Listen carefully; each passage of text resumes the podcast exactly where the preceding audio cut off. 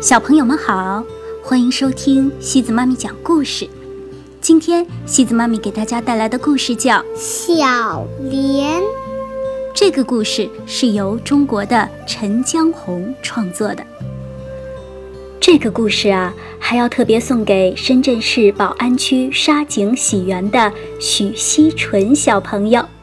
你的爸爸妈妈永远爱你，希望你一生平安。从前，有一个穷苦的渔夫，他只有一艘简陋的小船，那就是他的家。这一年，河里的鱼非常少，所以渔夫的日子非常艰难。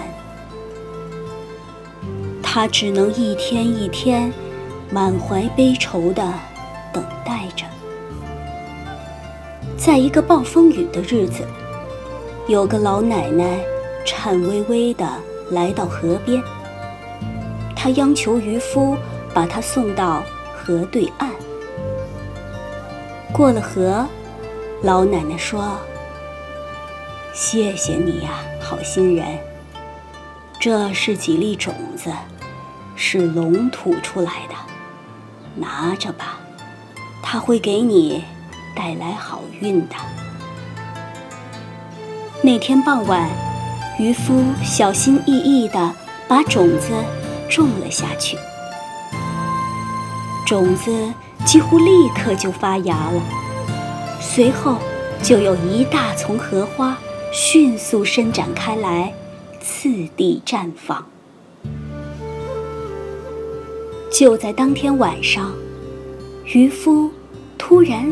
被一阵优美的乐声唤醒了，那声音仿佛就是从荷花丛中传出的。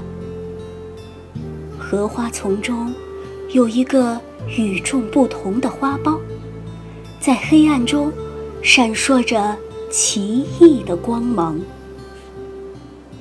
荷花在轻轻吟唱：“小莲啊。”小莲啊！突然间，花瓣打开了，里面竟然坐着一个小女孩。她睁开眼睛，瞳孔一跃，在空中翻了个筋斗。原来，她就是小莲。变。小莲轻喝一声，并用她手中的莲蓬碰了碰渔夫的破船。破船瞬间就变成了一艘非常华丽的红色渔船。小莲只需要用莲蓬轻轻扶一下桌子，一桌丰盛的晚餐就立刻出现在渔夫的面前。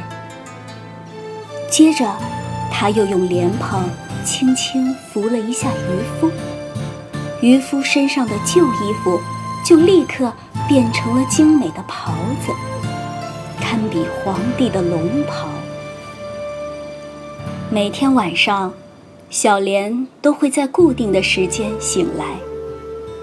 她从荷花中跳出来，变出很多很多鱼，多的让渔夫吃不了。于是，渔夫就把那些鱼分给了村里的邻居们。但是，到了午夜时分，小莲必须回到她的那朵荷花中入睡。渔夫的奇遇，像风一样的在人们中间传开了，自然也传到了太守的女儿那里。把这个小姑娘给我带来，她是我的了。他说。于是，太守的卫兵出发去寻找小莲，但是渔夫拒绝告诉他们小莲在哪儿。卫兵们大怒，一把火烧掉了渔夫的船，砍倒了荷花。他们还把渔夫关进了牢房。夜里，小莲醒来时，发现周围一片狼藉，渔夫不见了，只剩下他孤单单一个人。他知道，他得去找那个老奶奶。他住在一座山的山顶上。老奶奶告诉小莲：“贪婪和霸道是不会长久的。擦干你的眼泪，去把渔夫救出来。”小莲飞快地冲进太守的宅院。一路势不可挡，再厉害的卫兵都无法拦住他。你想救渔夫吗？太守说：“很简单，用你的莲蓬把这里所有的东西都变成金的，我就放了他。”小莲答应了他的要求。他用莲蓬。